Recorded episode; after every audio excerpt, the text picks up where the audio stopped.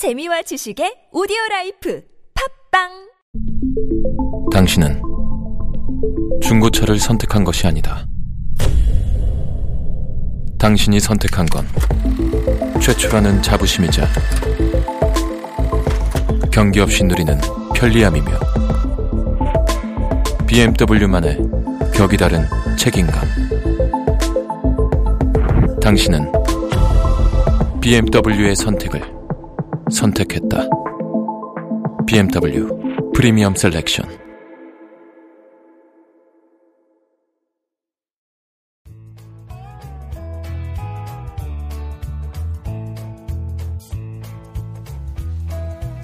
황홀하고 찬란한 광기여린 창조적 유희.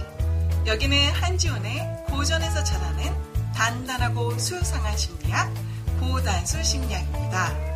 저는 진행자 서정숙입니다. 오늘은 그 16번째 시간으로 삶의 목적은 성취가 아니라 현재의 즐거움이다에 대해서 한지훈 작가님께서 강의해 주시겠습니다. 작가님, 네. 성취는 조금 어, 긴 미래에 네. 대한 목표의 달성이고 예. 현재의 즐거움은 또 현재인데 성취를 위해서 긴 나의 목적을 위한 성취를 위해서는 현재의 그 행복감을 좀 잊어버리거나 아니면 무시하고 가는 경우가 확실히 있긴 있는 것 같아요. 네. 자, 이 인간의 습성 중에서요, 되게 재밌는 게 있는데, 지치면 위로받고 싶고요, 일을 했으면 돈을 받고 싶고, 공부를 하면 성과가 나오고 싶죠. 아, 그럼요. 그리고 일을 했는데 남들보다 돈을 적게 받으면 기분 좋나요? 너무 싫죠. 그것도 똑같은 일을, 일을 하는데. 했는데 네. 또, 여하튼 뭐, 당연히 기분이 나빠요, 이런 것들은.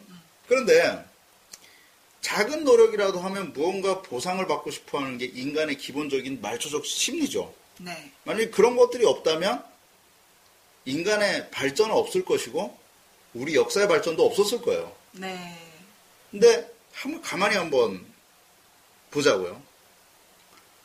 우리는 어떤 성취를 위해서 지금 희생합니다라는 말을 많이 해요.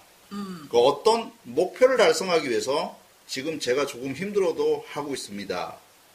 라고 하다가 그 성취가 무엇입니까? 라고 물어보면 이러이러한 것들이에요. 라고 하는데 그런 것들로 인해서 우리가 채워지냐 안 채워지냐의 차원이 아니라 그것이 자발적이었느냐 비자발적이었느냐를 치열하게 고민해 봐야 돼요. 네. 이게 무슨 소리냐면, 자, 내가 지금 희생하는 거, 뭐, 직장을 들어가고 싶어서 한다. 근데 가만히 그걸 계속적으로 들어가다 보면 비자발적인 경우가 많아요. 그렇죠. 자. 다른 사람들 보기에 좋아 보이거나 부모님 위신 높여드리거나 미래에 좋은 배우자를 만나기 위해서. 그렇죠. 모든 것들이 비자발적에서부터 시작했기 때문에 결과적으로는 재미가 없는 거예요. 그렇다면 어떻게 하면 개성 넘치고 활력 있는 주체적인 삶을 살 것인가? 두 가지를 한번 생각해 보자는 거예요. 네. 첫 번째는 우리 좀 들으면 기분 나쁜 얘기인데 죽음이죠. 죽음을 저는 어떻게 설명할 수 있냐면 죽음은 편도 티켓이에요. 원웨이 티켓이에요. 죽음 죽어서 완전히 다시 돌아온 사람 별로 없어요. 없죠.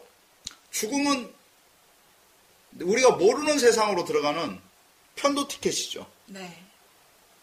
편도 티켓. 다시 올 수 있나요? 아니요. 우리는 그곳으로 가는 순간 다시 돌아올 수 없어요. 고전시가 공무도하가라고 왜 고등학교 때 배워본 적 있죠. 네. 공무도하가에서 임이시여 물을 건너지 마십시오 하는데 그 임은 기어코 그 물 안으로 들어가서 갑니다. 여기서 물이라는 공간은 그 물을 건너가는 순간 돌아올 수 없는 공간이라는 의미가 담겨져 있는 거죠. 죽음은 완전한 의미의 끝입니다. 근데 서정숙 씨는 언젠가는 죽는다. 맞습니까? 당연하죠. 한지훈도 언젠가는 죽는다.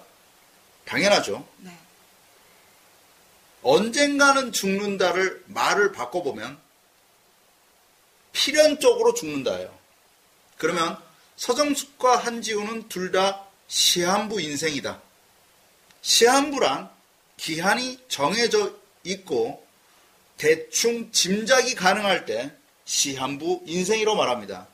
서정숙 씨가 앞으로 80년을 더 산다고 넉넉 잡아서 네. 예, 정말 넉넉 잡은 거네요. 너무 기분 좋네요. 80년을 더 산다고 생각해 봅시다. 그것도 역시나 기한이 정해진 시한부 인생인 것은 확실하죠. 그럼요. 그렇다면 기분 나쁘게 들릴지 모르지만 서정숙과 한지우는 시한부 인생을 살고 있는 것입니다. 필연적으로 다가올 죽음을 인식해 보십시오. 그렇다면 지금 내 개성을 잃어버리고 물질적 보상과 성과만을 위해서 공부 혹은 나태와 걱정 속에서 세월을 보내고 있다면 그것은 정신적 죽음의 상태와 똑같습니다. 육체적 죽음의 상태라는 것은 벽 속에 갇혀버리는 거죠. 네. 그렇다면 정신적 죽음의 상태라는 것이 뭐냐? 내 육체와 내가 온전히 무엇을 할 수 있음에도 불구하고 성과와 결과만을 놓고 나를 벽에 가둬놓는 것입니다. 그래서 옴짝달싹 못하는데 너는 왜 옴짝달싹 못하느냐라고 물어보면 저는 성취할 게 아직도 남아 있습니다라고 말합니다. 그렇다면 그 성취가 진짜 자발적이었는지 생각하기 위해서는 시한부 인생이라는 것을 머릿속에 각인시키는 것입니다. 육체적 죽음은 정말 두려운 것입니다. 하지만 더 두려운 것은 우리가 생의 기쁨을 누리고 있는 이 공간에서 정말 정신적인 죽음으로 내가 아무것도 못해가고 있는 성과만을 위해서 나를 피폐하게 만들지 말아달라는 것입니다. 내가 주체적인 삶을 살기 위해서 첫 번째 조건을 물어본다면 저는 분명하게 이렇게 얘기할 것입니다. 죽음을 인식하라. 죽음은 원웨이 티켓. 그리고 시한부 인생을 살고 있는 우리 모두는 죽음을 인식하지 않을 수 없다. 이렇게 답변해 드리겠습니다. 두 번째. 그렇다면 한번 생각해 봅시다. 내가 성과와 보상만을 위해서 일한다면 이게 얼마나 재미없습니까? 가장 중요한 것은 자신이 사랑하는 그 무언가에 대해서 그 낯선 거에 대해서 한번 해보라는 것입니다. 그런데 이런 말은 누구나 다 할 수 있어요. 그렇지만 내가 제가 이렇게 한번 물어보겠습니다. 우리는 이유나 명분이 있을 때 그 일과 공부를 해요. 네. 하지만 물질적 보상이 없을 때 나의 사랑과 만족을 위해서 그 행위를 하고 있다면 그건 정말 대단히 멋있는 행위예요. 그렇죠. 헤르만 헤세는요. 헤세가 사랑한 순간들이라는 책에서 이런 말을 남겼어요. 한번 들어보세요. 낯설고 생소한 것들에게 사랑, 사랑으로 몰두하여 귀 기울여야 한다. 그것들은 본질과 비밀에 다가가기 위하여 인내심을 갖고 노력해야 한다. 허영심에 사로잡혀 교양이라는 것을 잘못 이해하는 바람에 파리나 로마로 떠나는 부유한 상인은 그런 생각은 전혀 하지 않는다. 그러나 뜨겁고 기나긴 청소년 시절 내내 알프스와 바다, 이탈리아의 고대 도시들을 동경하는 마음에 품고 있다가 마침내 여행을 할 수 있는 시간과 빠듯한 경비를 손에 넣은 자는 이국의 길가에서 마주치는 표지석에 덩굴 장미로 뒤덮인 양지 바른 수도원의 담장에 눈 덮인 산봉우리에 바다 멀리 보이는 수평선에 언제나 열정적으로 사로잡히며 앞으로도 영영 마음에서 내려놓을 수 없으리라. 그러다 보면 여행자는 자신이 사로잡힌 사물들의 언어를 이해할 것이다. 하루 동안의 여행으로도 몇 년 동안이나 여유로운 유람 여행을 다닌 자보다 훨씬 더 충만한 체험을 훨씬 더 많은 즐거움을 얻게 될 것이다. 그리고 일생 동안 기쁨과 깨달음, 충족과 행복감이라는 보석을 지니고 살게 될 것이다. 자, 정말 중요한 가치가 여기 숨겨져 있습니다. 우리는 남들이 그렇게 하면 좋다. 그거를 내면 너는 성과가 날 것이고 너는 성공할 것이다. 라고 확신에 찬 목소리로 말하는 목소리에 귀를 좀 닫을 필요가 있습니다. 이제 정말 내가 사랑하는 것이 무엇이었는지 내 가슴 속에서 무언가를 만들어낼 수 있는 때가 온 것입니다. 사회가 좋다고 말하는 것만 쫓아가면 나는 언제나 부끄럽고 부족한 존재. 사회적 입장에서 보면 한지우는 정말 기준에 도달하지 못하는 사람이죠. 하지만 자신의 개성에 충실했느냐, 그리고 자신이 자발적으로 그 일을 하고 있느냐는 차원에서 본다면 한지우는 우수합니다. 저는 요령 있게라는 말을 효율적이다라는 말이 가끔은 거북할 때가 많습니다. 효율이란 자신은 원하지는 않지만 그것을 했을 때 분명 성과가 나는 것. 거기서 누가 빠지죠? 본인이야. 그렇죠. 과자를 사러 갔을 때요. 제가 좀 그런 편인데. 제가 별로 먹고 싶지는 않은 과자인데, 원 플러스 원을 하면 그 과자를 사게 돼요. 그렇죠. 결국은 그 과자를 좀 먹다가 맛이 없으니까 어떻게 되죠? 버리게 돼요. 이것은 내, 내가 사랑하는 거에 대해서 완벽한 의사 표현을 한 것이 아니라 효율을 따라간 거죠. 우리 인생이 원 플러스 원으로 살아서는 안 되잖아요? 그럼요.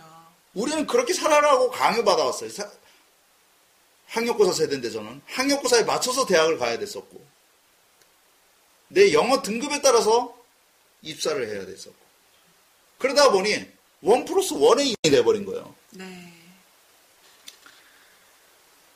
익숙한 것, 돈이 되는 거에만 집중하는 결국 원 플러스 원 인생이 됩니다. 하지만 모든 인류의 발전은 낯선 것, 생소한 것의 아름다움을 미학을 발견하면서부터 시작됐다는 거 잊어서는 안 됩니다. 생명력 있는 삶은 모험 가득한 여행과도 같습니다. 새로운 것을 시도하고 즐겨보십시오. 그리고 내가 하지 않았던 사람의 사랑의 행동을 천천히 실행해 보십시오. 얼마나 낯설까요? 엄마, 아버지, 우리 자녀, 내 배우자, 내 형제 눈을 3분 이상 쳐다본 적 있습니까? 쉽지 않아요. 그럼요. 그렇지만 우리 연애 걸 때는 어떤가요? 손잡고 맨날 얼굴 쳐다보죠. 이거 낯설지만 해야 될 일이고요. 그것은 내 안에 숨겨진 내가 사랑하는 일을 찾기 위한 첫 번째 자발적인 행동이었으면 좋겠습니다. 개성 넘치는 삶이 그것은 무엇이냐? 그것은 현재 즐기는 것. 그것은 내 가슴이 그렇게 사랑합니다 라고 말하는 것에 대해서 낯설고 생소하고 부끄러운 것을 버리고 한 발 나아가는 힘입니다. 죽음 앞에선 인간은 효율을 따지지 않습니다. 그리고 그 인간이 죽음이라는 것을 인식했을 때 할 수 있는 최고의 선택은 바로 현재를 즐기는 것. 보상이나 명분 앞에서 인간이 쓰러지는 것이 아니라 죽음 앞에서 인간은 확실하게 사라집니다. 정말 기억해야 될 것은 우리 가슴에 진짜 원하는 가치, 사랑해야 될 가치가 무엇인지 생각하고 기억해야 될 것입니다. 감사합니다. 네. 오늘 저의 목표는 길고 먼 저곳에 있지만 오늘 하루하루도 놓치지 않는 현재의 즐거움도 챙겨가는 제가 되겠습니다. 오늘은 꼭 부모님께 연락드려서 눈을 3분 동안 마주치는 일도 잊지 않겠습니다. 여기는 한지훈의 고단수 심리학, 저는 서정수, 네, 저는 작가 한준이었습니다. 감사합니다.